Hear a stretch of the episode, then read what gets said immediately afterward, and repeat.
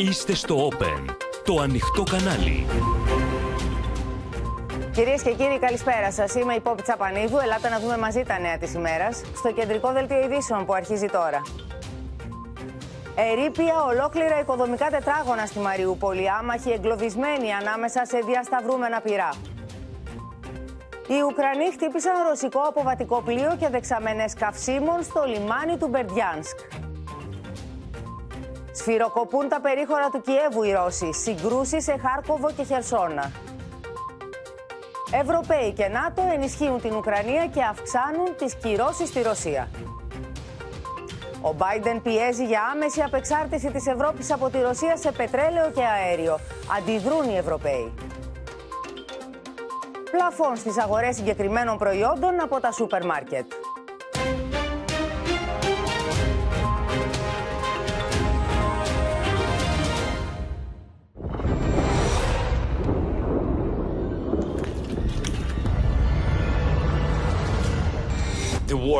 of Russia is not only the war against Ukraine.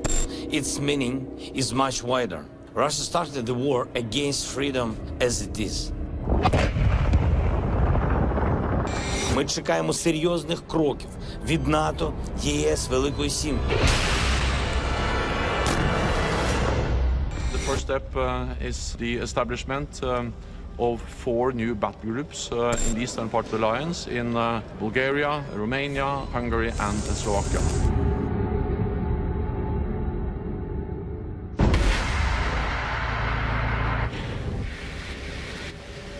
If Russia is provoked by NATO, if Russia is attacked by NATO, I don't know. We are nuclear power. Why not?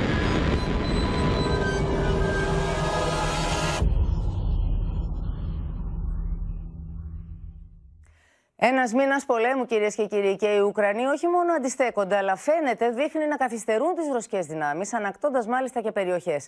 Οι εκτιμήσεις του Ουκρανικού στρατού θέλουν περισσότερους από 15.000 Ρώσους στρατιώτες να έχουν σκοτωθεί από την αρχή του πολέμου στην Ουκρανία, ενώ σημαντικός αριθμός στρατιωτικών οχημάτων και αεροσκαφών έχει δεχτεί πλήγματα.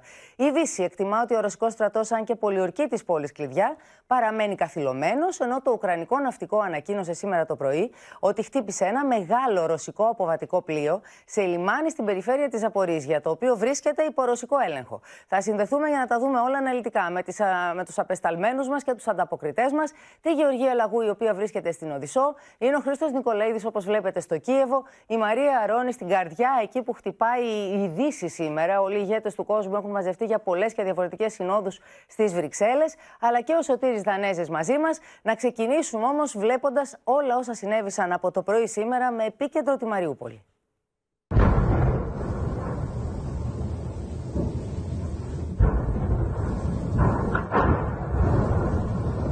Ισχυρές εκρήξεις σημειώνονται το πρωί της Πέμπτης στο λιμάνι του Μπερντιάνσκ στη Ζαπορίζια, που βρίσκεται υπό ρωσικό έλεγχο. Το Ουκρανικό ναυτικό ανακοινώνει πλήγμα σε μεγάλο ρωσικό πλοίο του στόλου της Μαύρης Θάλασσας. Το Όρσκο, όπως ονομάζεται, μπορεί να μεταφέρει 20 τοθαρακισμένα, 45 στρατιωτικά οχήματα και 400 στρατιώτες. Το πλοίο τυλίγεται στις φλόγες. Μαύρος καπνός σκεπάζει το λιμάνι.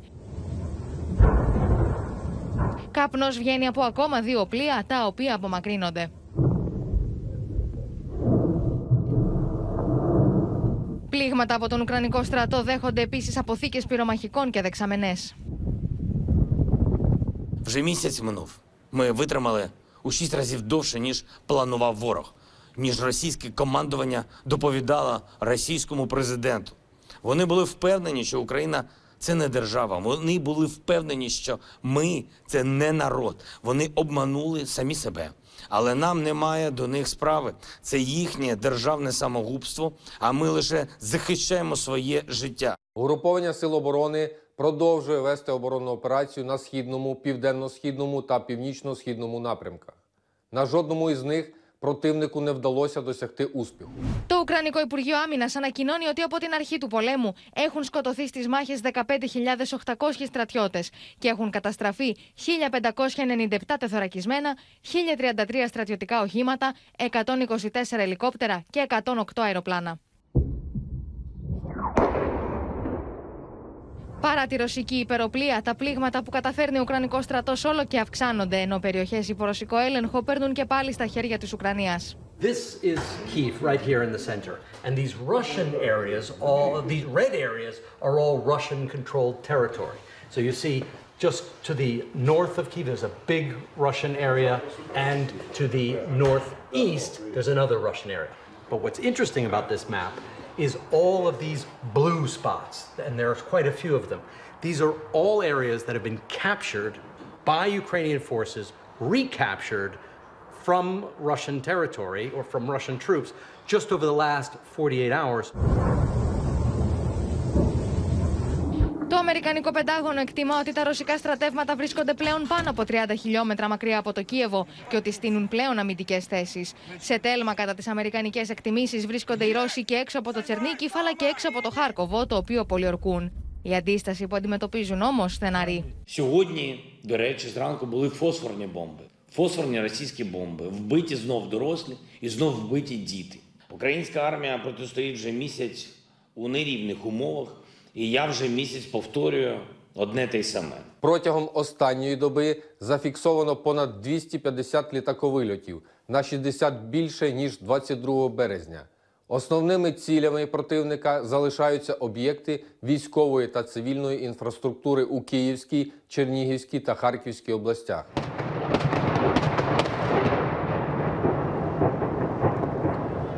Οι ρωσικέ αεροπορικέ επιδρομέ, ωστόσο, αυξάνονται με στόχο πόλη κλειδιά. Ο δήμαρχο του Τσερνίκη οδηγεί στου δρόμου και δείχνει το μέγεθο τη καταστροφή μετά του βομβαρδισμού.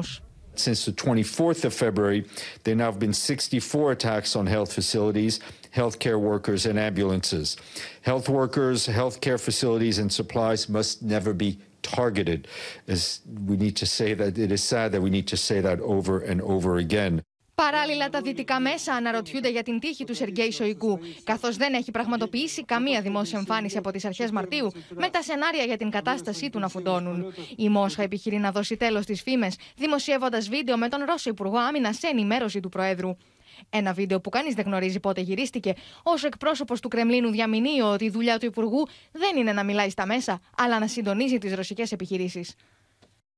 Πάμε τώρα να δούμε και το θέμα του Σοϊγκού και το αν είναι ή δεν είναι παρόν, αν επιχειρεί ή όχι, αν είναι σε συνεργασία με τον Πούτιν ή όχι και κυρίως αν υπάρχει κανένας διάβλος επικοινωνίας με τη Δύση. Γιατί όταν μιλάμε και για πυρηνικά όπλα, τα πράγματα είναι όπως αντιλαμβάνεστε όλοι, κινούνται σε κόψη ξηραφιού. Άρα πρέπει να υπάρχει και διάβλος επικοινωνίας. Θα τα δούμε όμως αναλυτικά. Ξεκινώντας από την Οδυσσό, από τη Γεωργία Λαγού. Διότι, Γεωργία, αυτό το χτύπημα το οποίο κατάφεραν οι Ουκρανοί, όπως φάνηκε και στα πλάνα που είδαμε, ε, σε αυτό το ρωσικό πλοίο, το μεγάλο, το αποβατικό πλοίο που ήταν σε ρωσική περιοχή μάλιστα, την ήλεγχαν οι Ρώσοι εκείνη, φαίνεται να είναι πολύ γερό πλήγμα για τους Ρώσους.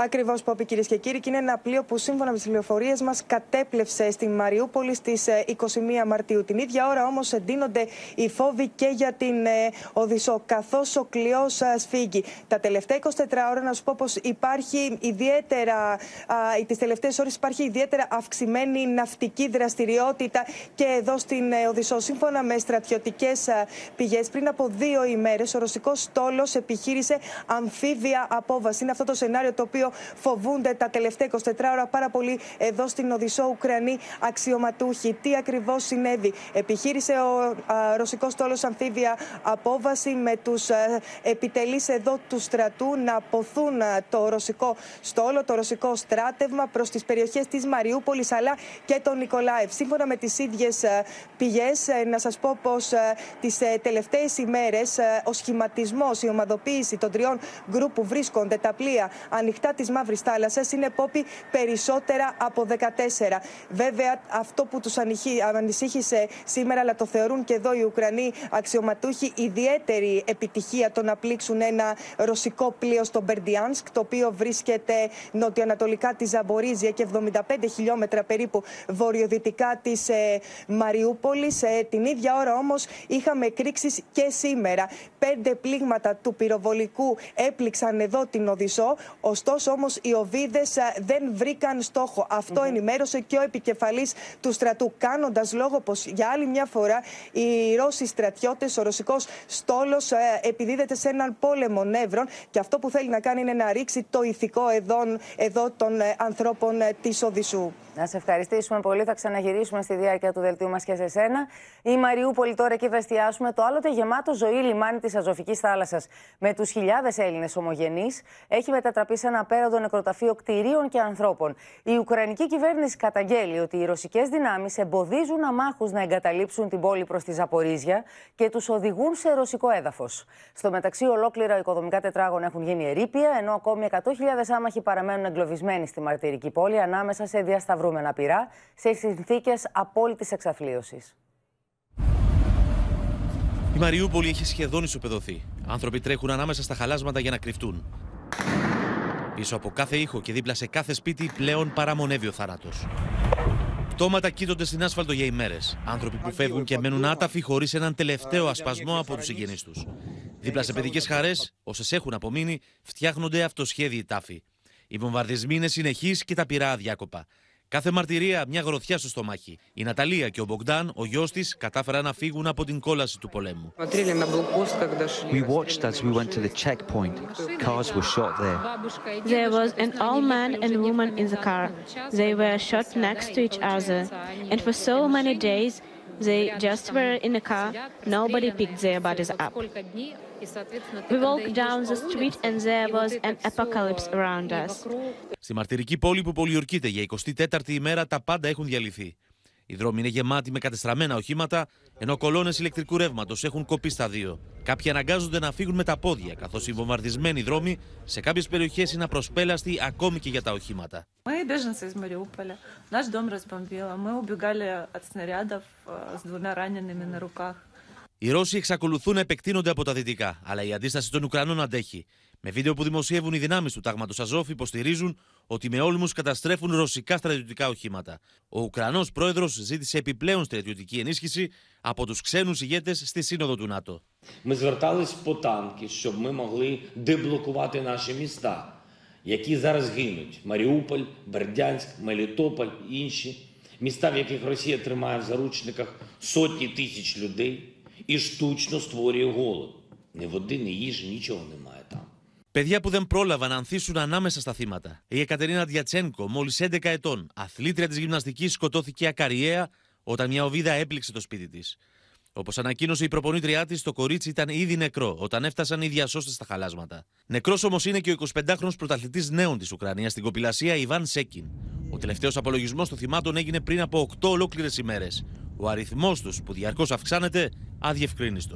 Вибачте за ці важкі цифри, але ми розуміємо, що кожного дня цивільних особ гине від 100 до 150. Тобто ви можете самі порахувати ту оціночну кількість загиблих, які є у місті Маріуполь. Σύμφωνα με τον επικεφαλή τη Ουκρανική Στρατιωτική Διοίκηση του Ντονιέτσκ, ο δήμαρχο τη Μαριούπολη αναγκάστηκε να φύγει από την πόλη. Δεν υπάρχει σύνδεση στη Μαριούπολη. Επομένω, ο Μποϊτσένκο έπρεπε να βρίσκεται σε άλλο μέρο. Διατηρούμε επαφή μαζί του και συνεχίζουμε να εργαζόμαστε για τη δημιουργία ενός ανθρωπιστικού διαδρόμου για την εκένωση των αμάχων. Αυτή η δουλειά είναι απίστευτα δύσκολη και γίνεται σε πλήρη επικοινωνία με τους συναδέλφους μου από τη Ζαπορίζια και τον δήμαρχο Βαντίμ Μποϊτσένκο. Η φύγη των αμάχων παραμένει εξαιρετικά δύσκολη, καθώς ακόμη και σήμερα ανακοινώθηκε ότι 36 λεωφορεία που προορίζονται για τη Μαριούπολη παραμένουν ακινητοποιημένα στο Μπερντιάνσκ. Το Υπουργείο Εξωτερικών της Ουκρανίας και ο Δήμος της πόλης καταγγέλουν πως 6.000 περίπου κάτοικοι από την δυτική πλευρά, την οποία έχουν καταλάβει σε μεγάλο βαθμό οι φιλορωσικές δυνάμεις, αναγκάστηκαν να μεταβούν στη Ρωσία. Ενώ σύμφωνα με το Ουκρανικό Υπουργείο Άμυνας, πρόσφυγες μεταφέρονται σε υποβαθμισμένες ρωσικές περιοχές για εργασία. Οι βόρειες περιοχές αναφέρονται ως τελικός προορισμός συμπεριλαμβανομένης της Σαχαλίνη. Στους Ουκρανούς προσφέρεται επίσημη απασχόληση μέσω σχετικών κέντρων. Όσοι συμφωνούν λαμβάνουν έγγραφα που τους απαγορεύουν να φύγουν από τις ρωσικές περιοχές για δύο χρόνια. Σύμφωνα με το Δήμο της Μαριούπολης, ρωσικά οχήματα που κινούνται στην πόλη ανακοινώνουν με μεγάφωνο ψευδός ότι η Ζαπορίζια δεν δέχεται άλλους πρόσφυγες. Πως ήδη ο Δησός έχει καταληφθεί και ότι πλέον η μόνη δυνατότητα εκένωσης είναι η διαδρομή προς το ρωσικό Ροστόφ. Το Ρωσικό Υπουργείο Άμυνας δίνει αυτές τις εικόνες από τις περιοχές της Μαριούπολης που πλέον ελέγχονται από τους φιλορώσους αυτονομιστές. Φορτηγά προσφέρουν τρόφιμα και νερά στους κατοίκους, ενώ το σύνολο της πόλης ακόμη περιμένει να καταφτάσουν τα κονβόι με την ανθρωπιστική βοήθεια. Από την 1η Μαρτίου, ο ανεφοδιασμός της Μαριούπολης έχει κοπεί εντελώς λόγω των σφοδρών συγκρούσεων. Η Μιλένα, ένα μικρό κορίτσι που τραυματίστηκε στη Μαριούπολη, νοσηλεύεται πλέον στο νοσοκομείο της Ζαπορίζια. Ούτε εκεί όμως μπορεί να αισθάνεται ασφαλή, με μεγάλα σακιά να έχουν τοποθετηθεί μπροστά από το παράθυρό της. Ενώ μια ηλικιωμένη που πλέον βρίσκεται σε νοσοκομείο που ελέγχεται από τις ρωσικές δυνάμεις, δείχνει ανακουφισμένη που κατάφερε να βγει από το καταφύγιο όπου διέμενε για ημέρε μαζί με άλλου 70 ανθρώπου. Там и заболело, это, в двух комнатах нас было 70 человек. Ни вентиляции нету, ничего. Откроешь дверь, холод идет. Закроешь, дышать нечем. Дети маленькие с нами. И вот я простыла, вот захватила воспаление легких. Η Μαριούπολη, το άλλοτε γεμάτο ζωή λιμάνι τη Ζωφική θάλασσα με του χιλιάδε Έλληνε ομογενεί, έχει μετατραπεί σε ένα απέραντο νεκροταφείο ανθρώπων και εγκαταστάσεων. Ολόκληρα οικοδομικά τετράγωνα έχουν γίνει ερήπια, ενώ ακόμη 100.000 άμαχοι παραμένουν εγκλωβισμένοι στη μαρτυρική πόλη και ζουν σε συνθήκες απόλυτης εξαθλίωσης. Και παρά το γεγονός ότι η Μαριούπολη έχει γίνει έτσι όπως την είδατε, έχει πάψει να υφίσταται πια, έχει πάψει να υπάρχει πόλη, παρόλα αυτά ακόμη δεν έχει πέσει στη ρωσική α, κατοχή. Ακόμη αντιστέκονται οι Ουκρανοί και τους καθυστερούν πολύ σημαντικά για να καταλάβουν μία πόλη, οι ρωσικές δυνάμεις εννοώ, για, για τους οποίους είναι κρίσιμη και α, γεωγραφικά. Η θέση της γεωγραφική είναι ιδιαίτερα σημαντική για τη Ρωσία. Πάμε στην Αδαμαντία Λιόλιου για να μας πει περισσότερα από την πόλη Λβίβ. Αδαμαντία όσα συμβαίνουν πόπε στη Μαριούπολη, οι σκληρές μάχες που διεξάγονται εκεί και γενικότερη κατάσταση αποτελεί βασικό θέμα συζήτησης και εδώ στην πόλη Λιβύβ, όπως και σε άλλες πόλεις της Δυτικής Ουκρανίας. Μάλιστα, συζητιέται και στον απλό κόσμο, αλλά και μεταξύ των αναλυτών.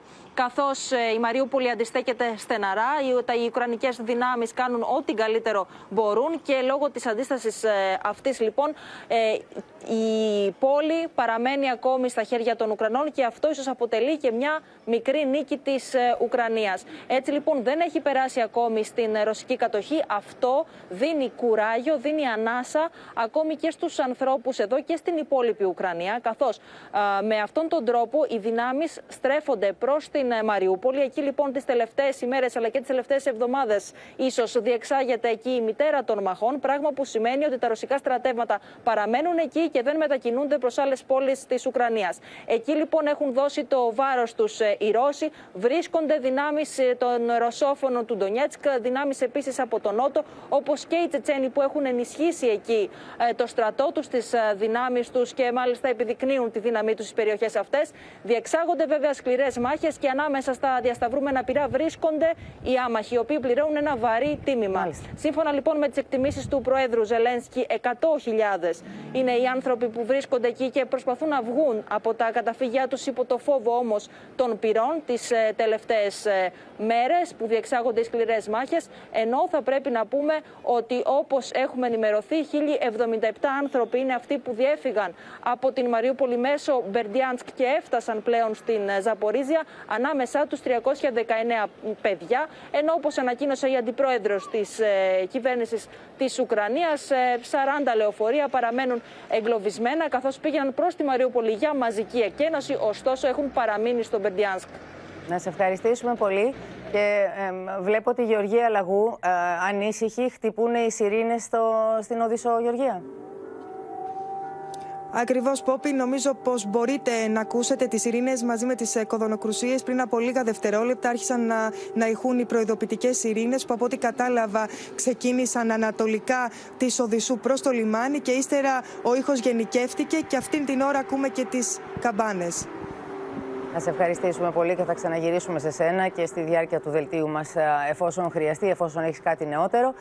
Φεύγουμε τώρα από την κομβική σημασίας για τους Ρώσους, όπως είπαμε, Μαριούπολη. Μην ξεχνάτε ότι αν την καταλάβουν, μάχονται τρεις εβδομάδες τώρα για να την καταλάβουν, θα έχουν καταφέρει να αποκτήσουν πρόσβαση στη θάλασσα, να ενώσουν την Αζωφική θάλασσα με τη Χερσόνησο της Κρυμαίας, που μέχρι τώρα ήταν αποκομμένες, και να έχουν αποκλείσει από πολύ μεγάλο κομμάτι στη θάλασσα την ίδια την Ουκρανία. Και βεβαίως είναι σημαντική, ιδιαίτερη σημασία η κατάληψη της Μαριούπολης για τους Ρώσους και για λόγους γοήτρου. Είναι η πόλη στην οποία έπεσαν από την πρώτη στιγμή την περικύκλωσαν και παρά το γεγονός ότι την ισοπαίδωσαν, δεν έχουν καταφέρει να την κατακτήσουν έτσι ώστε να ανυψωθεί και το ηθικό των στρατιωτών, των Ρώσων στρατιωτών, που συχνά πυκνά ακούμε ηχητικά, βλέπουμε βίντεο, δεν είναι καθόλου υψηλό το φρόνημά τους αυτές τις μέρες.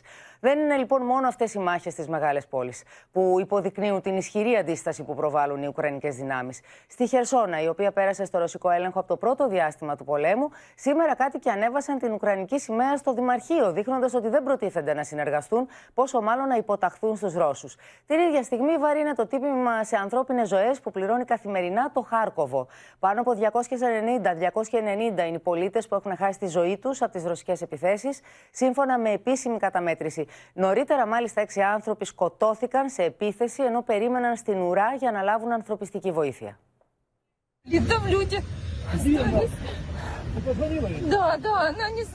Έξι νεκροί και τουλάχιστον 15 τραυματίες είναι ο απολογισμός της επίθεσης που σημειώθηκε το μεσημέρι στο Χάρκοβο. Μια γυναίκα κατεβαίνει από το αυτοκίνητο σε κατάσταση πανικού για να απομακρυνθεί από το σημείο. Άνθρωποι χτυπημένοι κοίτονται στην άσφαλτο. Περίμεναν στη διανομή ανθρωπιστικής βοήθειας τη στιγμή του βομβαρδισμού. Ακόμη και στο Χάρκοβο, που βρίσκεται στη δίνη των καθημερινών ρωσικών επιθέσεων, οι κάτοικοι δεν περίμεναν ένα τέτοιο τυφλό χτύπημα. Το Χάρκοβο βομβαρδίζεται νύχτα και μέρα. Πολλοί μπόρεσαν να φύγουν με τη διάνοιξη ανθρωπιστικών διαδρόμων. Όσοι έχουν μείνει πίσω, ωστόσο, ζουν μια πραγματική κόλαση. Υπολογίζεται ότι 290 πολίτες έχουν σκοτωθεί από την αρχή των ρωσικών επιθέσεων. Αλλά η επίσημη καταμέτρηση δεν αποτυπώνει την πραγματική εικόνα των απολειών. Το πρωί η Ρωσία ανακοίνωσε ότι έπειτα από σφοδρέ μάχε ημερών, οι δυνάμει κατέλαβαν την πόλη Ιζιούμ, 115 χιλιόμετρα έξω από το Χάρκοβο. К утру 24 марта подразделениями российской армии полностью взят под контроль город Изюм Харьковской области. Вечером 23 марта и ночью 24 марта по военным объектам украинских вооруженных сил нанесены удары высокоточным оружием большой дальности, морского и воздушного базирования. Οι Ουκρανοί υποστηρίζουν ότι οι Ρώσοι ψεύδονται, καθώ παρά το μεγάλο διάστημα τη πολιορκία δεν έχουν μπορέσει να θέσουν υπό έλεγχο τη δεύτερη μεγαλύτερη πόλη τη Ουκρανία και τα περίχωρά τη. Обороняет город-герой Харьков. 1143 объекта нашей инфраструктуры за это время российские войска разрушили. Из них 998 жилых домов. Η αντίσταση στα ρωσικά στρατεύματα είναι πολύ ισχυρή ακόμη και σε περιοχές που έχουν καταληφθεί, όπως η Χερσόνα, όπου τα τοπικά μέσα, δείχνοντας αυτές τις εικόνες, αναφέρουν ότι σήμερα το πρωί οι χερσαίες δυνάμεις κατέρριψαν τέσσερα ρωσικά ελικόπτερα. Ενώ σύμφωνα με το δήμαρχο της πόλης, η Ουκρανική σημαία υψώθηκε ξανά στο Δημαρχείο. Το Υπουργείο Άμυνας Ουκρανίας, με εικόνες σαν και αυτές, προσπαθεί να αποτυπώσει τις επιθέσεις στα ρωσικά στρατεύματα. Ενώ ο Βολοντίμιρ Ζελένσκι στην ομιλία του στη Σύνοδο του ΝΑΤΟ εξήρε το σθένο του Ουκρανικού στρατού, λέγοντα στου συμμάχου πω είναι εφάμιλο με το δικό του. Більше прошу ніколи. Ніколи не говоріть нам, що наша армія не відповідає стандартам НАТО. Ми показали, на що здатні наші стандарти, як багато ми можемо дати загальній безпеці в Європі і в світі. Σε αρκετές περιπτώσεις, οι ρωσικές δυνάμεις ανασυντάσσονται και επιτίθενται ξανά, με μεγάλες ουκρανικέ πόλεις να σφυροκοπούνται αδιάκοπα. Θα πάμε λοιπόν τώρα στη μεγαλύτερη Ουκρανική πόλη, στο Κίεβο, για να δούμε και τι χτυπήματα δέχτηκε το Κίεβο από, Ουκρα... από τις ρωσικές δυνάμεις, αλλά και πώς α, αντιστάθηκαν οι Ουκρανοί. Ο Χρήστος α, Νικολαίδης είναι στη σύνδεσή μας και δεν υπήρξε απλώς αντίσταση σε αυτή την περίπτωση, Χρήστο. Υπήρξε και αντεπίθεση από τους Ουκρανούς. Ακριβώς, Πόπι, κυρίες και κύριοι, πρέπει να σας πω ότι λίγο μετά το μεσημέρι, λίγο μετά τις 12, εκατομμύρια κάτοικοι του Κιέβου παρακολουθούσαν άναυδη μια τεράστιας σφοδρότητας πυραυλική επίθεση που γινόταν για περίπου 40-45 λεπτά προς την βιομηχανική περιοχή του Κιέβου.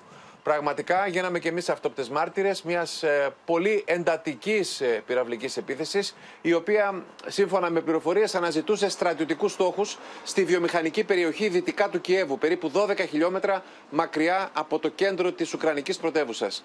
Πραγματικά οι εκρήξεις ήταν δεκάδες όπως επίσης και οι πύραυλοι, οι οποίοι έσκασαν σε διάφορα σημεία της βιομηχανικής περιοχής, ενώ αρκετές ήταν και οι περιπτώσεις στις οποίες καταστράφηκαν αποθήκες, βιομηχανικά συγκροτήματα αλλά και εργοστάσια. Πραγματικά ήταν σε πολλές περιπτώσεις ένα αληθινό παρανάλωμα του πυρός με συνεχείς εκρήξεις και συνεχείς επιθέσεις αλλά και προσπάθειες του Ουκρανικού στρατού να αναχαιτήσουν αυτές τις πυραυλικές επιθέσεις. Και νομίζω ότι είναι η πρώτη φορά που ζήσαμε κάτι τέτοιο με το δεδομένο ότι συνήθως, Πόπι, οι πυραυλικές επιθέσεις σημειώνονται στη διάρκεια της νύχτας. Ήταν νομίζω η δεύτερη φορά που ζήσαμε μια ε, τόσο σφοδρή επίθεση στη διάρκεια της ημέρας. Μέρα μεσημέρι δηλαδή. Μάλιστα. Από εκεί και πέρα, θα ήθελα να συνεχίσω με μια είδηση της τελευταίας στιγμής. Πριν από λίγα λεπτά ανακοινώθηκε ότι είχαμε μια επίθεση Ρώσων στρατιωτών, σύμφωνα πάντα με δημοσιεύματα του Ουκρανικού τύπου, στην, ε, ε, στην περιοχή στο Γιάνκα. Είναι ένα χωριό λίγο έξω από το πολύπαθο Ιρπίν. Σύμφωνα λοιπόν με το δημοσίευμα αυτό, τέσσερα άτομα σκοτώθηκαν καθώς επέβαιναν σε ένα αυτοκίνητο το οποίο προηγούνταν μιας ε, αυτοκινητοπομπής 20 αυτοκινήτων αμάχων που προσπαθήσαν να φύγουν από τη Στογιάνκα και το Ιρπίν και να βρουν ασφαλές καταφύγιο στο Κίεβο.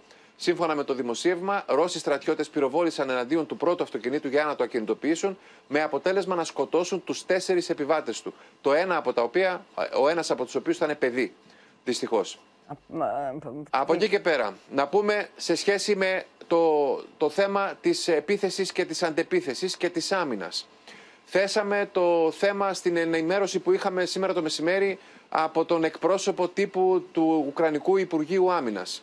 Σύμφωνα με αυτά τα οποία μας είπε, αυτή τη στιγμή που μιλάμε, όχι απλώς δεν έχει πέσει η Μαριούπολη, αλλά έχει καταφέρει ο Ουκρανικός στρατός να απομακρύνει τους ε, Ρώσους στρατιώτες από την περιοχή του Ιρπίν σε μια απόσταση 35 χιλιόμετρα μακριά από το Κίεβο και από την περιοχή του Μπροβαρή σε μια απόσταση 70 χιλιόμετρων μακριά από το Κίεβο. Αυτό μας είπε ε, χαρακτηριστικά ο συνταγματάρχης Ποντόλιακ, ο οποίος ε, είναι και ο εκπρόσωπος τύπου του Ουκρανικού Υπουργείου Άμυνας.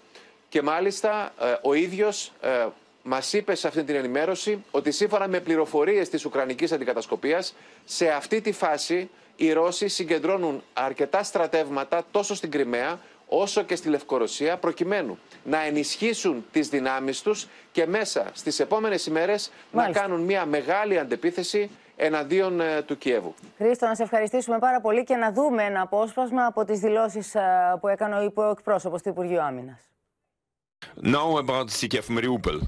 the enemy was trying and has still been trying uh, to get that city. But we can see that uh, they're not successful in that. So the enemy has switched to destroying the city as such, just to uh, bring it to, down to the ground. You know, that's their tactics. If the city does not surrender, it has to be destroyed. That's the war crime of the international scale, and the Russian Federation will be held liable for that. Mariupol is an important city, and uh, obviously Russia wanted to show the taking of Mariupol as their next significant victory, but the defenders stay strong there, and without being successful, the enemy has been chaotically shelling and bombing the city, trying to bring it down to the ground.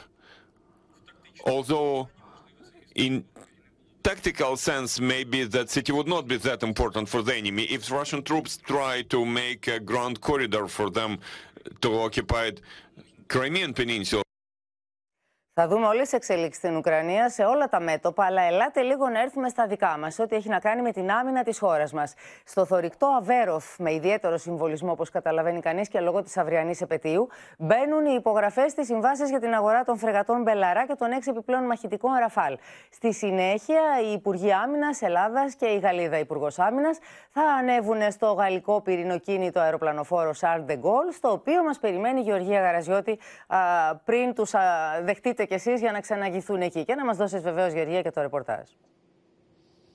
Καλησπέρα, Πόπη. Σήμερα είναι μια ιστορική μέρα για τις ελληνικές ενόπλες δυνάμεις, καθώς παρουσία της Υπουργού Άμυνας της Γαλλίας, Φλοράνς Παρλί, και του Υπουργού Άμυνας Νίκο Παναγιοτόπουλου, αλλά και του συνόλου της ελληνικής στρατιωτικής ηγεσίας, θα πέσουν υπογραφές για τις τρεις φρεγάτες τύπου Μπελαρά και των έξι επιπλέον Ραφάλ, τα οποία θα συμπληρώσουν την αρχική παραγγελία των 18 και θα έχουμε πλέον μια πλήρη μοίρα 24 μαχητικών Ραφάλ που θα ενισχύσουν την αμυντική θωράκιση της χώρας μας. Όλα αυτά θα γίνουν πάνω στο θρυλικό θωρηκτό το Αβέροφ, το οποίο ε, έχει ιδιαίτερο συμβολισμό, καθώς απελευθέρωσε τα ελληνικά νησιά του Αιγαίου κατά τη διάρκεια των Βαλκανικών πολέμων, αλλά και για έναν ακόμα λόγο που καθώς οι πλώρες μάλλον του θωρηκτού Αβέροφ της ελληνικής τριήρους, της αθηναϊκής τριήρους, αλλά και της φρεγάτας Μπελαρά έχουν κοινά σχεδιαστικά χαρακτηριστικά. Έτσι έχει ιδιαίτερο συμβολισμό.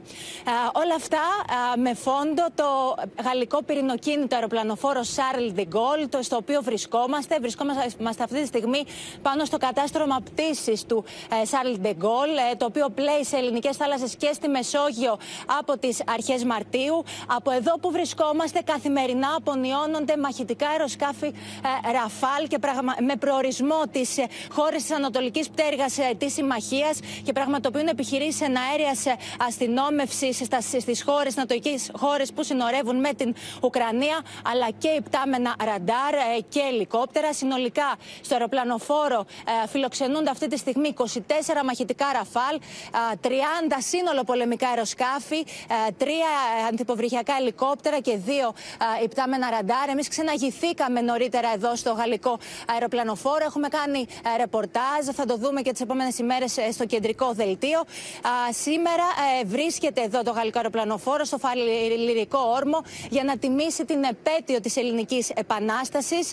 Από εδώ λοιπόν αύριο θα απονεωθούν τέσσερα μαχητικά ραφάλ τα οποία θα πετάξουν στον Αττικό ουρανό. Να σε ευχαριστήσουμε πολύ. Να βάλουμε μία τελεία λοιπόν για να ξαναγυρίσουμε στα όσα γίνονται στο μέτωπο της Ουκρανίας με μία μικρή διόρθωση. Πριν συνδεθούμε με τη Γεωργία Γαραζιώτη στο γαλλικό αεροπλανοφόρο, παρακολουθήσαμε την απόσπασμα από τις δηλώσεις του εκπροσώπου του Υπουργείου Άμυνας της Ουκρανίας και όχι του Αντιπροέδρου της Κομισιόν, όπως από λάθος γράφτηκε στην οθόνη σας. Ζητούμε συγγνώμη γι' αυτό. Πάμε λοιπόν τώρα να δούμε τι συμβαίνει στα μέτωπα. Το ΝΑΤΟ. Έχουμε το ΝΑΤΟ, το οποίο τίθεται σε κατάσταση συναγερμού για το ενδεχόμενο πυρηνικής, χημικής ή βιολογικής επίθεσης, όπως ανακοίνωσε μετά τη Σύνοδο της Συμμαχίας ο Στόλτεμπερκ. Ενώ οι ίδιοι φόβοι της Δύσης συζητιούνται και στη Σύνοδο της Ευρωπαϊκής Ένωσης αλλά και τον G7. Σύσσωμοι ηγέτες εξέφρασαν ανησυχίες για ένα τέτοιο ενδεχόμενο την ώρα που η Μόσχα διαστόματος του Ρώσου αναπληρωτή πρέσβη στον ΟΗΕ εκτόξευε νέες απειλές για χρήση πυρηνικών. If Russia is provoked by NATO, if Russia is attacked by NATO, I don't know. So we are, we are nuclear power. Why not? Ο αναπληρωτής πρέσβης της Ρωσίας στον ΟΗΕ εκτοξεύει μία ακόμα απειλή για χρήση πυρηνικών όπλων στην Ουκρανία. It's not the right thing to, uh, to, to threaten Russia and to try to interfere. So uh, when you're dealing with a nuclear power, of course you have to calculate all the possible outcomes of, of your behavior. Αυτός είναι και ο μεγαλύτερος φόβος της Δύσης που συζήτησαν οι ηγέτες της Ευρωπαϊκής Ένωσης, του ΝΑΤΟ και της G7. Το ενδεχόμενο δηλαδή ο Βλαντίμιρ Πούτιν να δώσει το πράσινο φως για επίθεση με πυρηνικά, χημικά ή βιολογικά όπλα. Nous préparons, nous menons des travaux, mais je n'expliciterai pas aujourd'hui quelques lignes rouges sur ce sujet. Any use of chemical uh, weapons will um, uh, totally change the nature of the conflict. It will be a blatant violation of international uh, law, and um, uh, it will have uh, widespread consequences. President Putin would use chemical weapons in Ukraine. That is a red line for I would certainly hope that this uh, uh, does not happen, and we need to be ready for uh, that possibility. I think what is important. Ο Ολλανδό Πρωθυπουργό απαντά και στη Μόσχα που επιστρέφει τι κατηγορίε και επιμένει πω είναι η Δύση εκείνη που χρηματοδοτεί εργαστήρια στην Ουκρανία ετοιμάζοντα επίθεση. Of course we have to uh, think about every possible option of what Russia could do and we have to prepare for that. Uh, they're also saying that we were planning uh, for some chemical attack and of course that is total fake news and that has to be very clear and also has to be made clear to the world outside.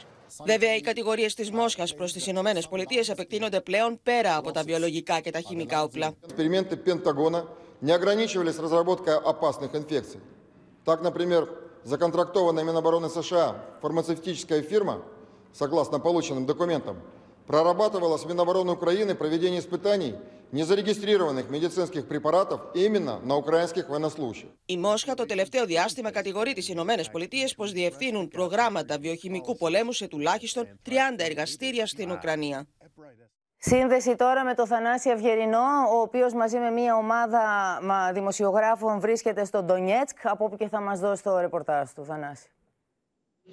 Καλησπέρα από το Ντονιέτσκ. Βρεθήκαμε σήμερα εδώ σε μια μεγάλη αποστολή ξένων ανταποκριτών από το Καναδά, τη Γαλλία, τη Ρουμανία, την Ινδία, αραβικά και λατινοαμερικανικά δίκτυα όπως το Al ή το Τελεσούρ.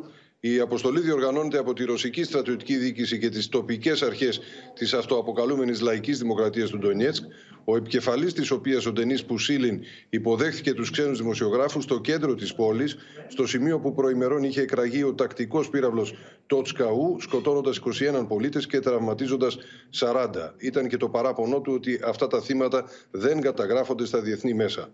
Επισκεφθήκαμε τη Βαλναβάχα, την Κομόπολη που τέθηκε υπό τον έλεγχο των ρωσόφωνων καθοδόν προς τη Μαριούπολη.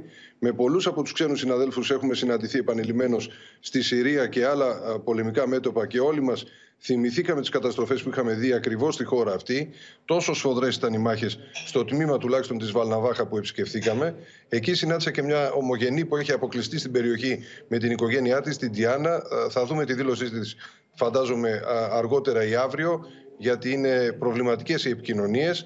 Πολλοί κάτοικοι έπαιρναν μπροστά μας ανθρωπιστική βοήθεια, ακόμη και το ψωμί της ημέρας, γιατί δεν υπάρχουν πλέον επαρκείς υποδομές να συντηρηθούν στην καθημερινότητά τους.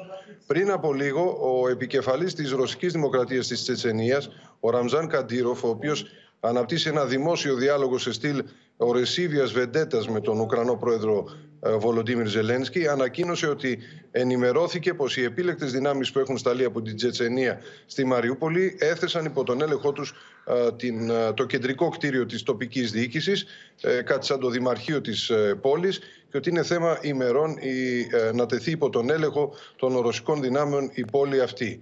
Σύμφωνα με τις εκτιμήσεις κάποιων ε, ειδικών που συνάντησα εδώ, ε, αυτή τη στιγμή είναι λιγότεροι από 5.000 ε, τα μέλη των εθνικιστικών ταγμάτων του Αζόφ που αποτελούν κυρίως την άμυνα της Μαριούπολης και ένας αριθμός που είχε ξεκινήσει τουλάχιστον σύμφωνα με τις εκτιμήσεις από τις 14.000 πριν από σχετικά λίγες ημέρες.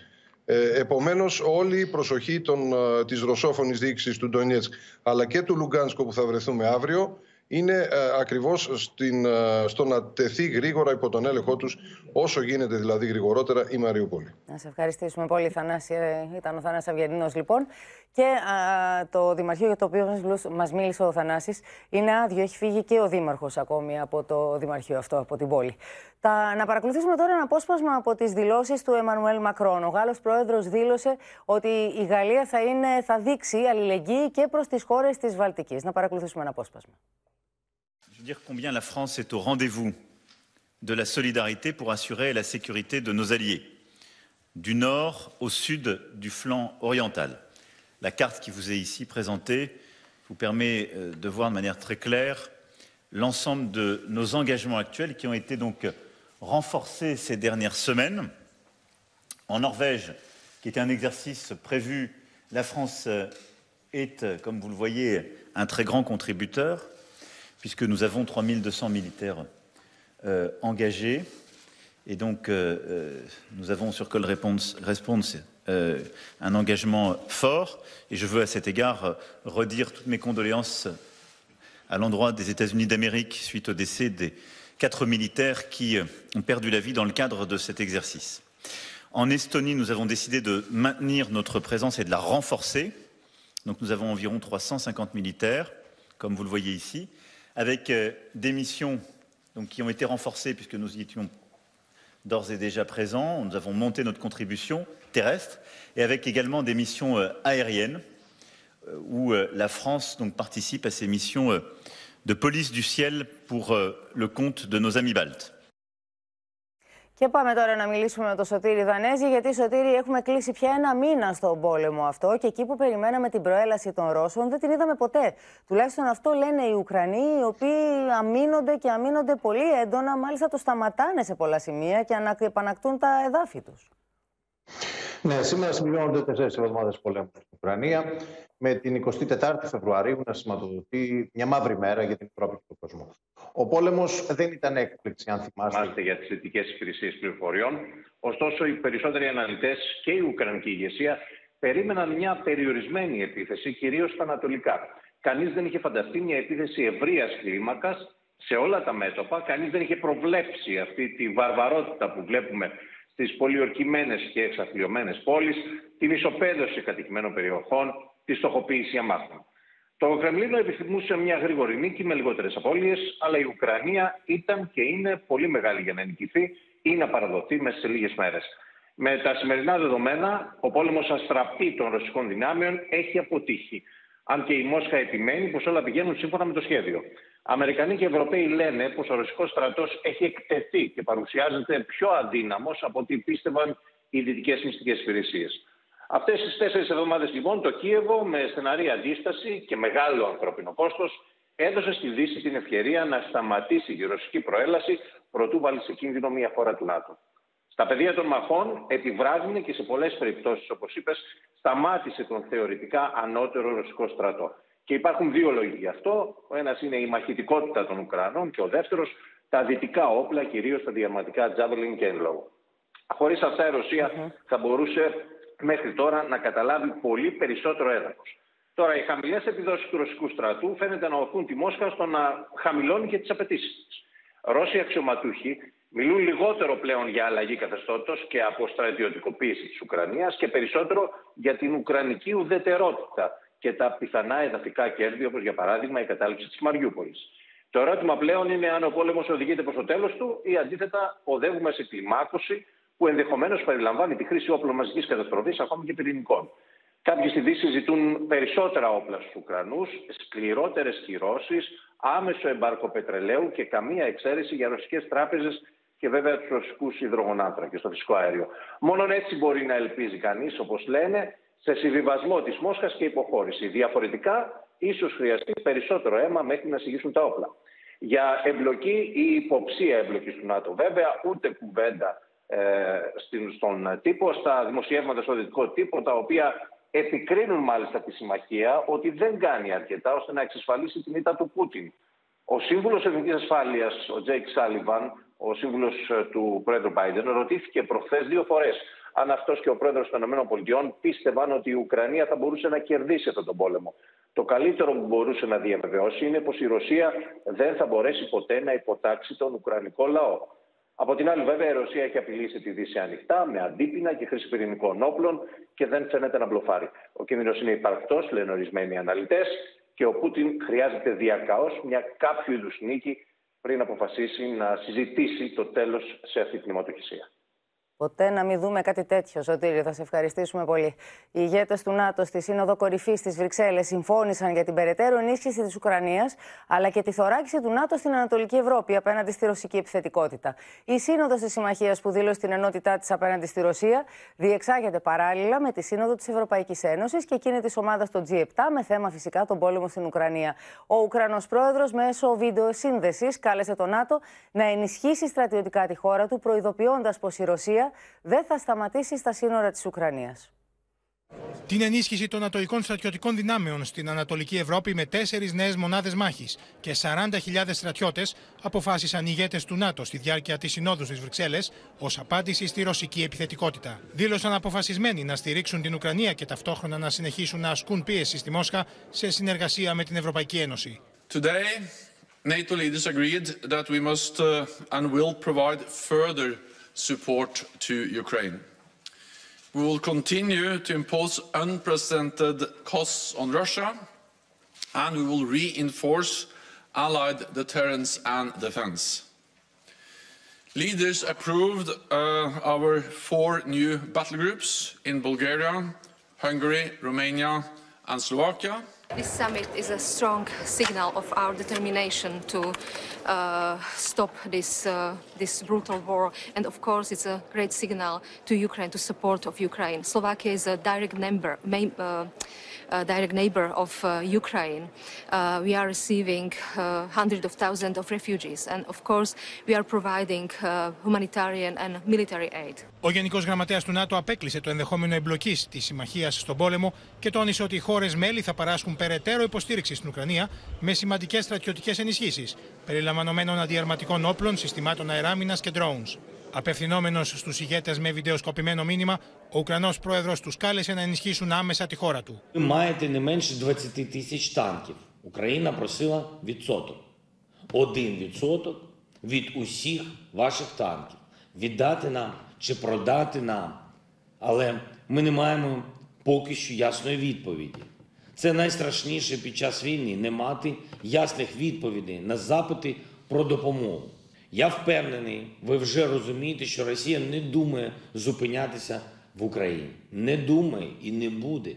Вона хоче піти далі проти східних членів НАТО, держав Балтії, Польщі – це точно. First of all, to send a signal to aggressor country, Russia, to send a signal to Ukraine that we are ready to provide all necessary military assistance in order to make this uh, war or military operation, as they call it, for Russia. uh, even more painful. Ο Κυριάκο Μητσοτάκη από τι Βρυξέλλε άφησε υπενιγμού για τη στάση τη Τουρκία, που μέχρι στιγμή δεν έχει αποφασίσει κυρώσει κατά τη Ρωσία και ζήτησε ενότητα από τη συμμαχία στη στήριξη προ την Ουκρανία. I think we need to be very careful in terms of making sure that whatever measures we implement uh, end up not being more painful for European citizens than for uh, than for Russia.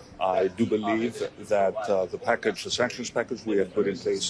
Uh, is robust. I think the focus needs to be right now on making sure that there is no sanctions leakage, that uh, all countries that are part of this uh, alliance are part of the sanctions. I think that the reality is that Vladimir Putin has already crossed the red line into into barbarism, and I think it's now up to to NATO to uh, consider uh, together the appalling crisis in in uh, in Ukraine, the appalling suffering of the people of Ukraine, and to, to see what more we can do to help the people of Ukraine to to protect themselves. Στις Βρυξέλλες διεξάγεται ταυτόχρονα η Σύνοδος της Ευρωπαϊκής Ένωσης αλλά και των G7 με στόχο να υπάρξει αμεσότερος συντονισμός στη βοήθεια προς την Ουκρανία αλλά και στην άσκηση πίεσης προς τη Ρωσία. Την ίδια ώρα η Ευρωπαϊκή Ένωση παρουσίασε τα βήματα που απαιτούνται προς τη σταδιακή ενεργειακή απεξάρτηση από τη Ρωσία. With our new proposal, Repower EU, we can speed up this transition even more.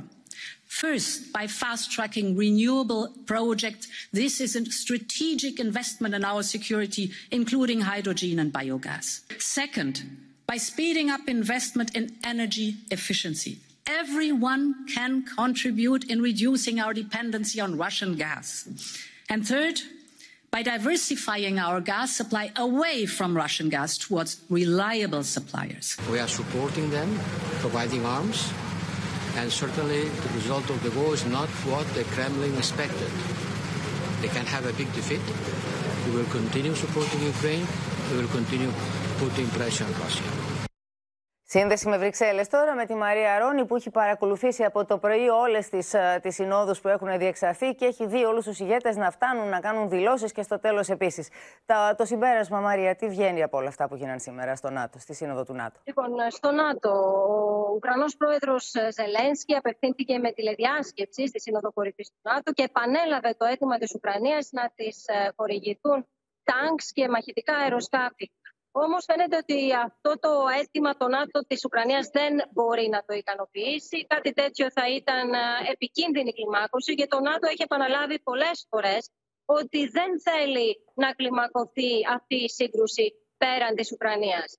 Βεβαίως, οι ηγέτες του ΝΑΤΟ δήλωσαν σήμερα ότι θα συνεχίσουν ε, να στηρίζουν ε, στρατιωτικά την Ουκρανία.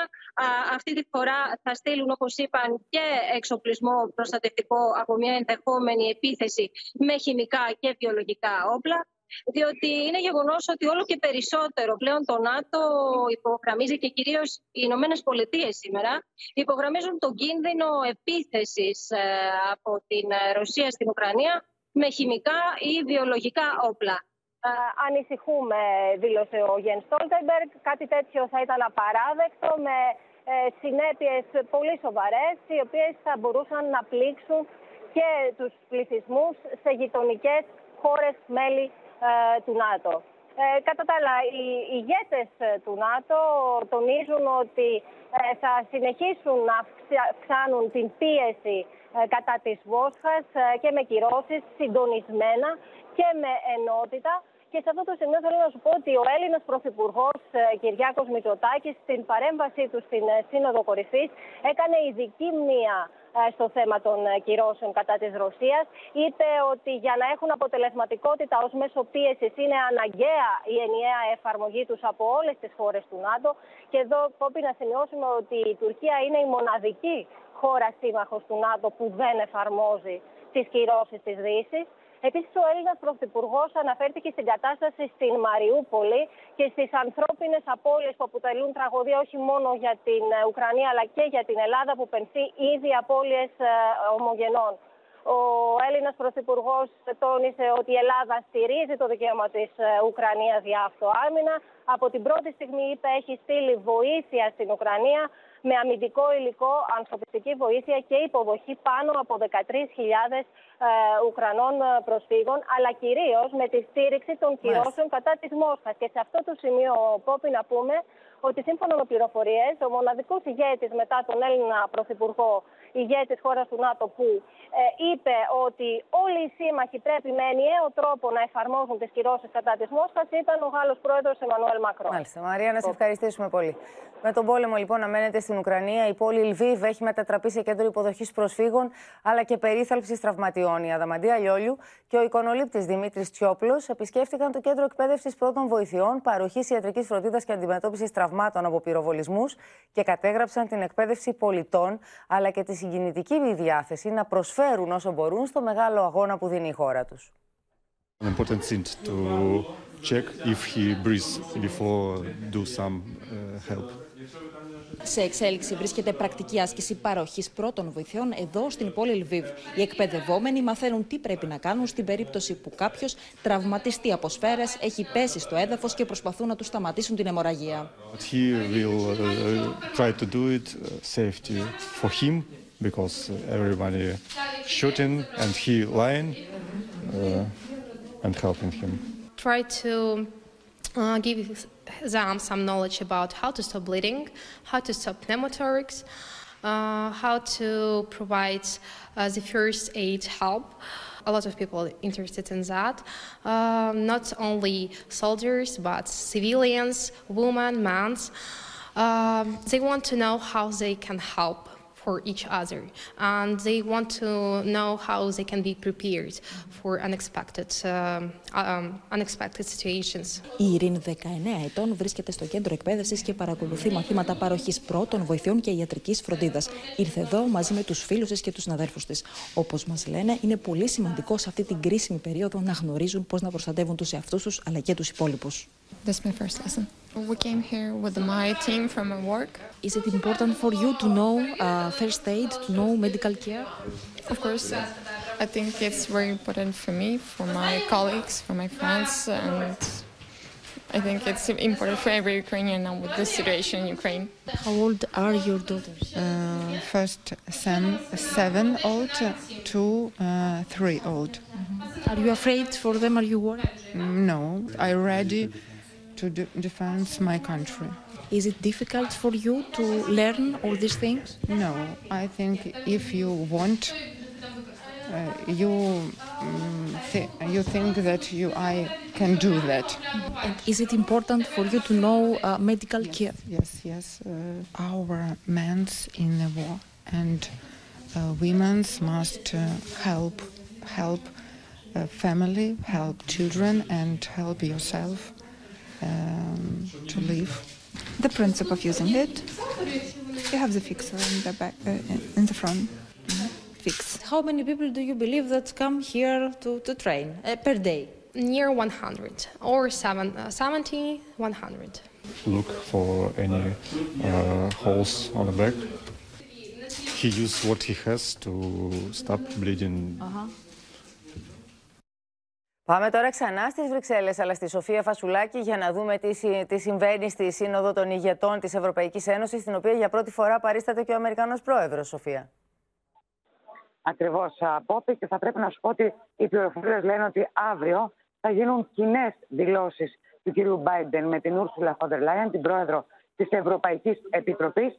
Και δεν αποκλείεται, όπως λένε οι πληροφορίες, να ανακοινώσουν κάτι πολύ μεγάλο. Μια συνεργασία σημαίνει να δούμε αν θα αφορά την προμήθεια φυσικού αερίου ή υγροποιημένου φυσικού αερίου από την Αμερική. Κατά τα λοιπά, Πόπη, θα πρέπει να πούμε ότι δεν έχουν όλοι οι Ευρωπαίοι ηγέτες, δεν έχουν και οι 27 τις ίδιες ανησυχίες, τον ίδιο προβληματισμό και αν θέλεις την ίδια α, γνώμη για το πώς θα πρέπει να αντιμετωπιστεί η ενεργειακή κρίση από εδώ και πέρα. Πάντως είναι βέβαιο ότι όλοι συμφωνούν ότι πρέπει να γίνει κοινή αγορά και αποθήκευση ε, φυσικού αερίου αλλά και LNG προκειμένου και οι χώρες να έχουν επάρκεια αλλά και σιγά σιγά σταδιακά να αρχίσουν να απεξαρτώνται από το ρωσικό φυσικό αέριο. Κατά τα λοιπά, να σου πω ότι υπάρχει η πρόταση της Αθήνας, η πρόταση του κ. Μητσοτάκη για το πλαφόν, ε, για την παρέμβαση στην ε, χονδρεμπορική ε,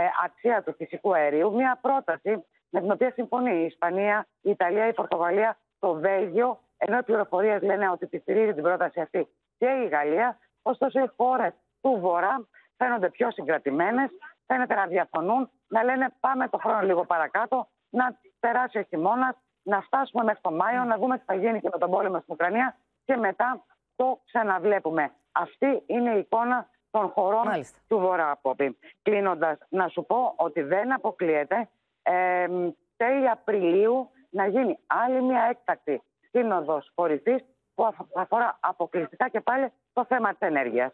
Είναι ένα θέμα που καίει πραγματικά την Ευρώπη. Οπότε θα σε ευχαριστήσουμε πολύ, Σοφία, και για οτιδήποτε νεότερο συνδεόμαστε και πάλι μαζί σου στις Βρυξέλλες. Και ενώ ο πόλεμος λοιπόν μένεται ένα μήνα στην Ουκρανία, σε πλήρη εξέλιξη βρίσκεται ένας παράλληλος παγκόσμιος οικονομικός πόλεμος γύρω από το φυσικό αέριο. Η Κομισιόν εξετάζει πλέον σενάρια ακόμη και για την πλήρη διακοπή της εισαγωγής αερίου από τη Ρωσία τον ερχόμενο χειμώνα, ενώ η απόφαση του Πούτιν να, να πληρώνεται σε ρούβλια για το φυσικό αέριο που εξάγει σε μη φιλικές χώρες έχει αναστατώσει τις αγορές και έχει οδηγήσει σε νέα εκτόξευση των τιμών. Νέο άλμα κατέγραψαν οι τιμές του φυσικού αερίου μετά τις δηλώσεις Πούτιν ότι η Ρωσία δεν θα δέχεται δολάρια ή ευρώ για την αγορά φυσικού αερίου από εχθρικές χώρες, αλλά μόνο ρούβλια.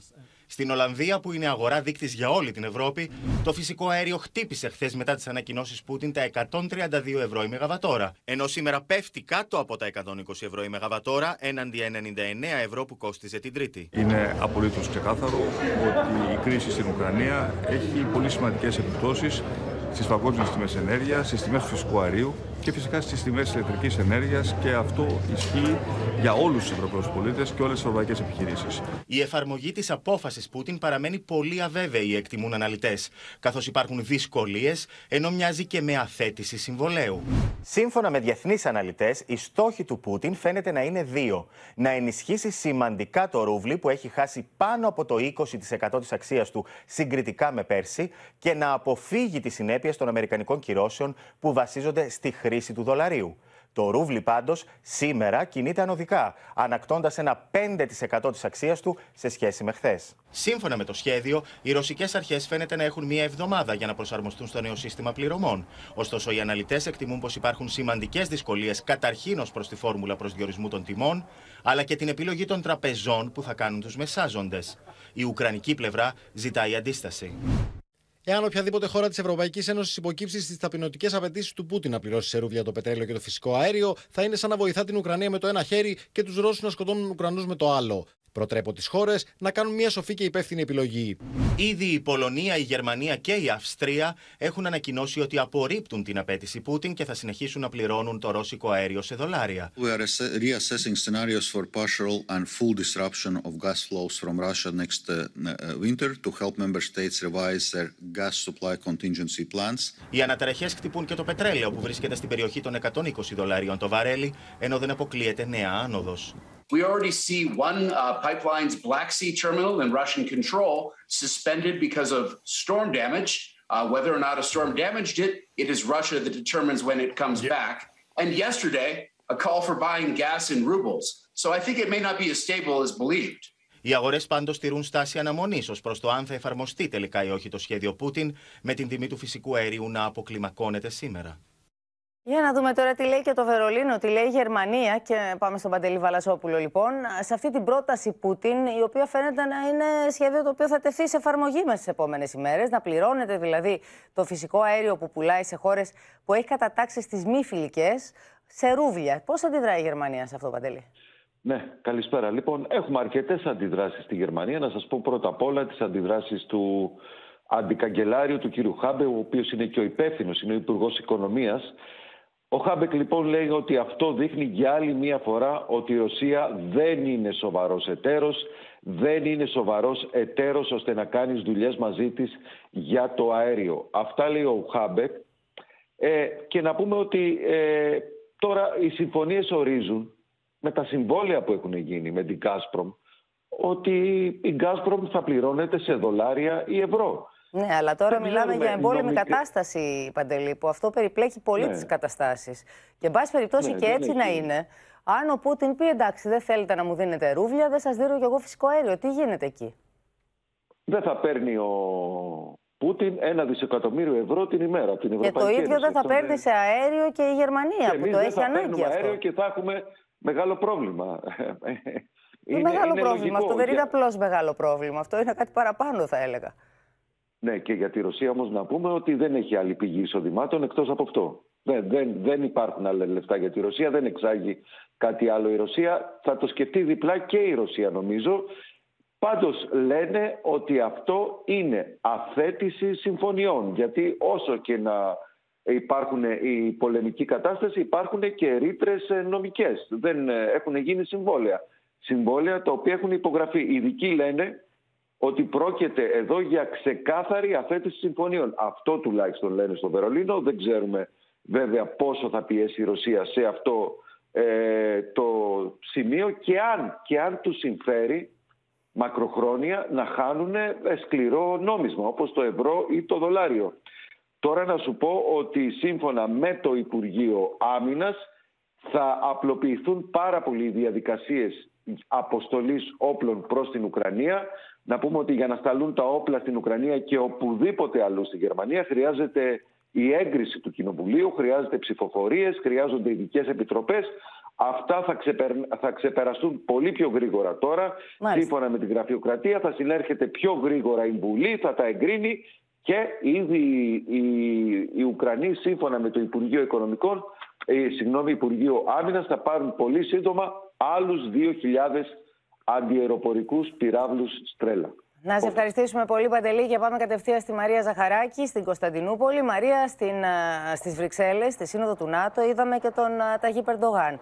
Ο εκπρόσωπος του Καλίν είχε πει ότι θα συναντηθεί και με τον Biden, ο Τούρκος πρόεδρος. Συνέβη, συναντήθηκαν; Ακόμη όχι. Ακόμη δεν υπάρχει καμία τέτοια συνάντηση. Μάλιστα, εκεί που περιμέναμε να δούμε πότε θα συναντηθούν, περιμένουμε και η Τουρκία βέβαια όλη την ημέρα, γιατί το είχε προαναγγείλει όπως είχε πει, όπως είπε ο κύριος Καλίν.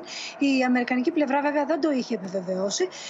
Παρ' όλα αυτά όμως περίμεναν όλη αυτή τη συνάντηση. Δεν έχει γίνει ακόμη, δεν ξέρουμε αν θα γίνει. Πάντως ο κύριος Ερντογάν βγήκε και έκανε δηλώσεις, έδωσε συνέντευξη τύπου μετά από τις επαφές που είχε μέχρι στιγμής.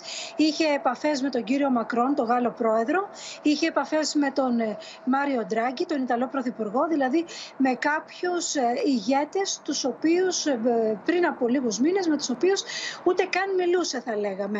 Άρα βλέπουμε μία, μία στροφή. Ο κύριος Ερντογάν πήγε στις στις Βρυξέλλες ουσιαστικά για να πει στους εταίρους του και στους συμμάχους του ότι εδώ υπάρχει μια μετατόπιση του άξονα και ότι στρέφεται προς, τη Δύση με όλες αυτές τις συνομιλίες, αλλά και να βρει και στήριξη βέβαια στο διαμεσολαβητικό ρόλο.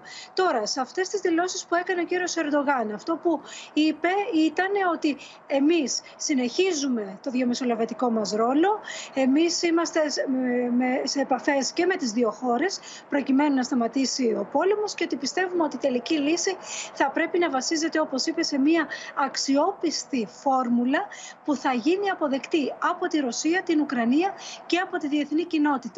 Δεν είπε στις συνομιλίες που έκανε με, τους, ε, με τον Γάλλο Πρόεδρο ή με τον κύριο Ντράγκη, με τον κύριο Τζόνσον, τι υπόθηκε, αν τον στήριξαν σε αυτή την προσπάθεια που έγινε. Πάντως είπε ότι εγώ τα είπα, μοιράστηκα τις προσπάθειες που κάνω, τις μοιράστηκα με τους άλλους ηγέτες εδώ, ε, ε, εδώ στις Βρυξέλλες.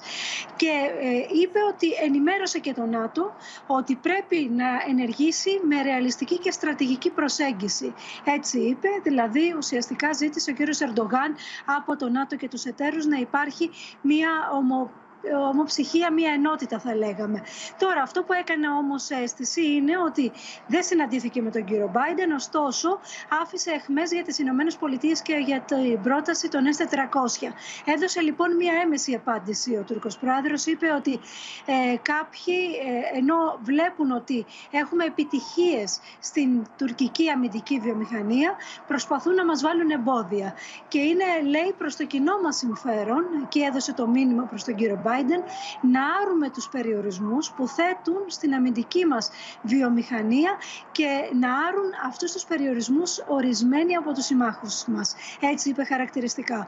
Ρωτήθηκε και πάλι βέβαια ο κύριος Ερντογάν για το αν θα είναι έτοιμος να φιλοξενήσει μια συνάντηση ηγετών των εμπόλεμων κρατών και είπε εμείς είμαστε έτοιμοι από καιρό ε, και ε, ο κύριος Πούτιν ε, είναι θετικός αλλά ιδιαίτερα ο κύριος Ζελένσκι το θέλει αλλά δεν είπε τίποτα περισσότερο. Και τέλος να πω για τις κυρώσεις γιατί τον ρώτησαν και για τις κυρώσεις επειδή είναι ο μόνος, η μόνη χώρα που δεν εφαρμόζει από τις χώρες του ΝΑΤΟ. Η συντριπτική πλειοψηφία, είπε, των χωρών του ΝΑΤΟ επιβάλλει κυρώσεις. Αυτή είναι η άποψη που επικρατεί, γιατί θεωρούν ότι είναι χρήσιμες. Αυτό είναι το πνεύμα που επικρατεί στο ΝΑΤΟ, χωρίς να πει τίποτα για τη χώρα του.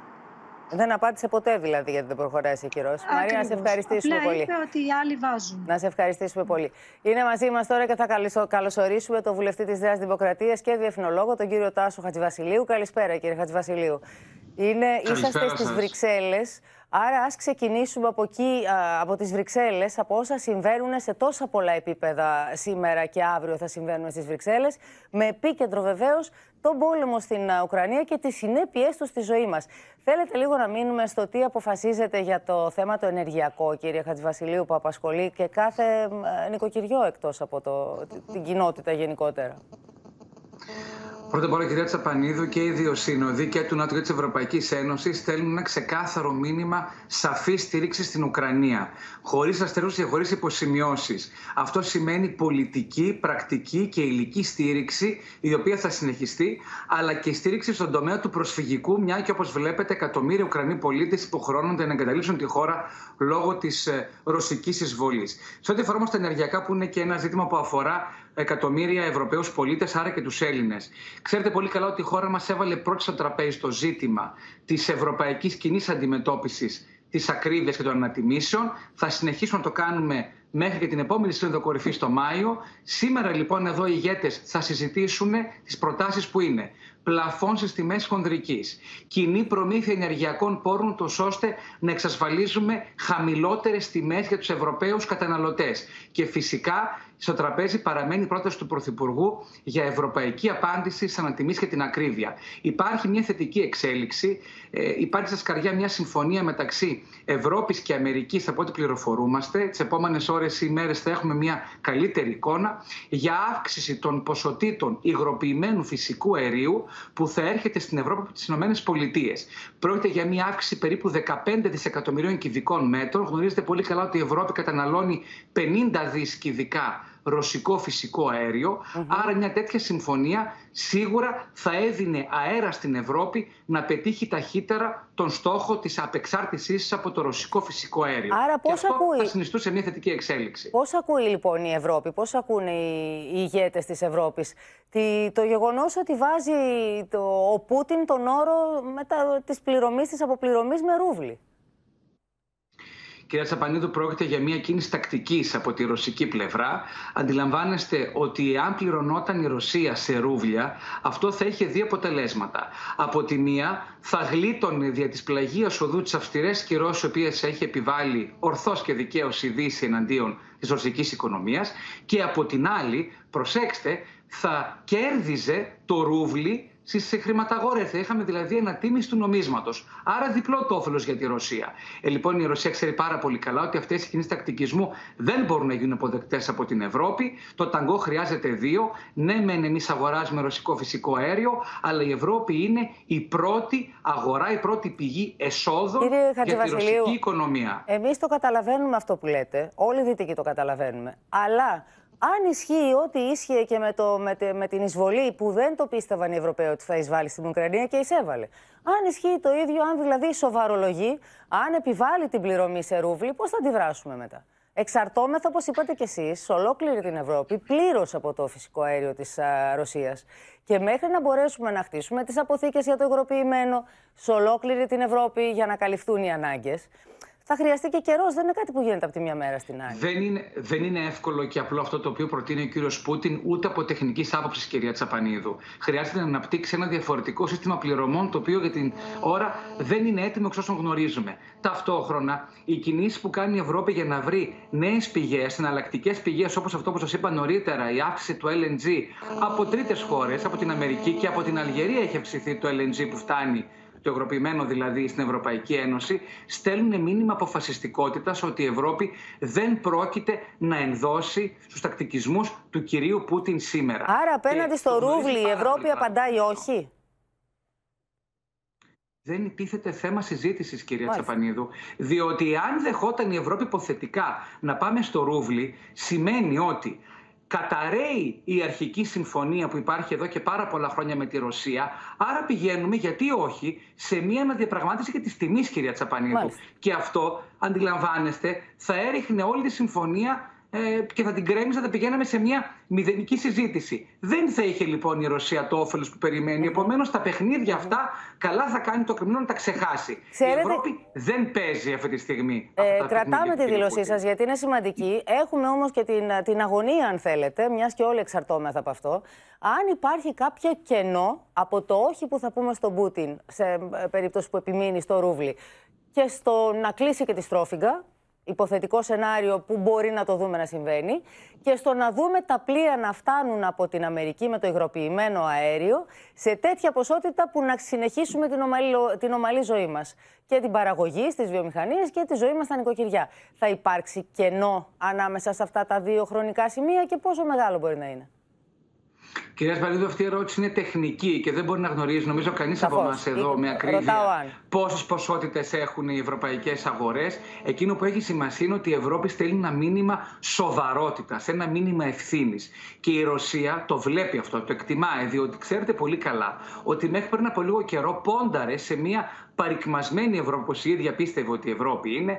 Πίστευε σε μια Ευρώπη διασπασμένη, πίστευε στη λογική διέρη και βασίλευε και τελικά κατάφερε ο κύριος Πούτιν να επανενώσει ε, άνευ προηγουμένου δύο οργανισμούς και το ΝΑΤΟ και την Ευρωπαϊκή Ένωση. Και επιτρέψτε μου να σας πω ότι αυτό το που έχει σημασία σήμερα είναι να σταματήσει η αιματοχυσία στην Ουκρανία. Χάνονται χιλιάδες ανθρώπινες ζωές και αυτό δεν μπορεί να συνεχιστεί ούτε για μία μέρα περισσότερο. Και είναι θλιβερό να βλέπουμε τη Ρωσία να ψάχνει τις τελευταίες ώρες μία νομιμοποιητική βάση εντός εισαγωγικών για να χρησιμοποιήσει ενδεχομένως πιθανά χημικά όπλα, κατηγορώντας την Ευρώπη ότι δίθεν εκείνη ετοιμάζεται να το πράξει πρώτη. Αυτά είναι επικίνδυνα και θλιβερά πράγματα και δεν έχουν ουδεμία σχέση με την πραγματικότητα. Θα χαρούμε να σας ξαναέχουμε κοντά μας σύντομα να μιλήσουμε και για αυτό το τόσο σοβαρό θέμα, τον κίνδυνο μιας πυρηνικής ή χημικής ή βιολογικής ε, ε, απειλής από την πλευρά των Ρώσων. Σας ευχαριστούμε πολύ. Καλό βράδυ. Να είστε καλά. Μέρα με τη μέρα γίνεται πιο έντονη η πιθανότητα να παρουσιαστούν ελλείψεις σε σπορέλαια και αλεύρι λόγω ακριβώς των συνεπειών του πολέμου στην Ουκρανία. Το φαινόμενο είναι πιο ορατό στις ζωοτροφές, με τους εισαγωγείς να λένε στο Open ότι υπάρχει επάρκεια στα σιτηρά μέχρι το Μάιο. Και στα σούπερ μάρκετ ήδη έχουν ξεκινήσει να εφαρμόζουν περιορισμούς στις ποσότητες ηλιελαίου και αλεύρων που μπορούν να προμηθευτούν οι καταναλωτές, ενώ πρόστιμο μαμούθ επέβαλε το Υπουργείο Ανάπτυξης σε αλυσίδα σούπερ μάρκετ για εσκροκέρδια. Η μία μετά την άλλη, σχεδόν όλες οι αλυσίδες σούπερ μάρκετ προχωρούν σε περιορισμό των ποσοτήτων σε σπορέλαια, άλευρα και ζάχαρη που μπορούν να αγοράσουν οι καταναλωτές. Το πλαφόν αφορά στο ηλιέλαιο, όπου η ποσότητα που θα περάσει από το ταμείο δεν μπορεί να ξεπερνά τα 4 τεμάχια.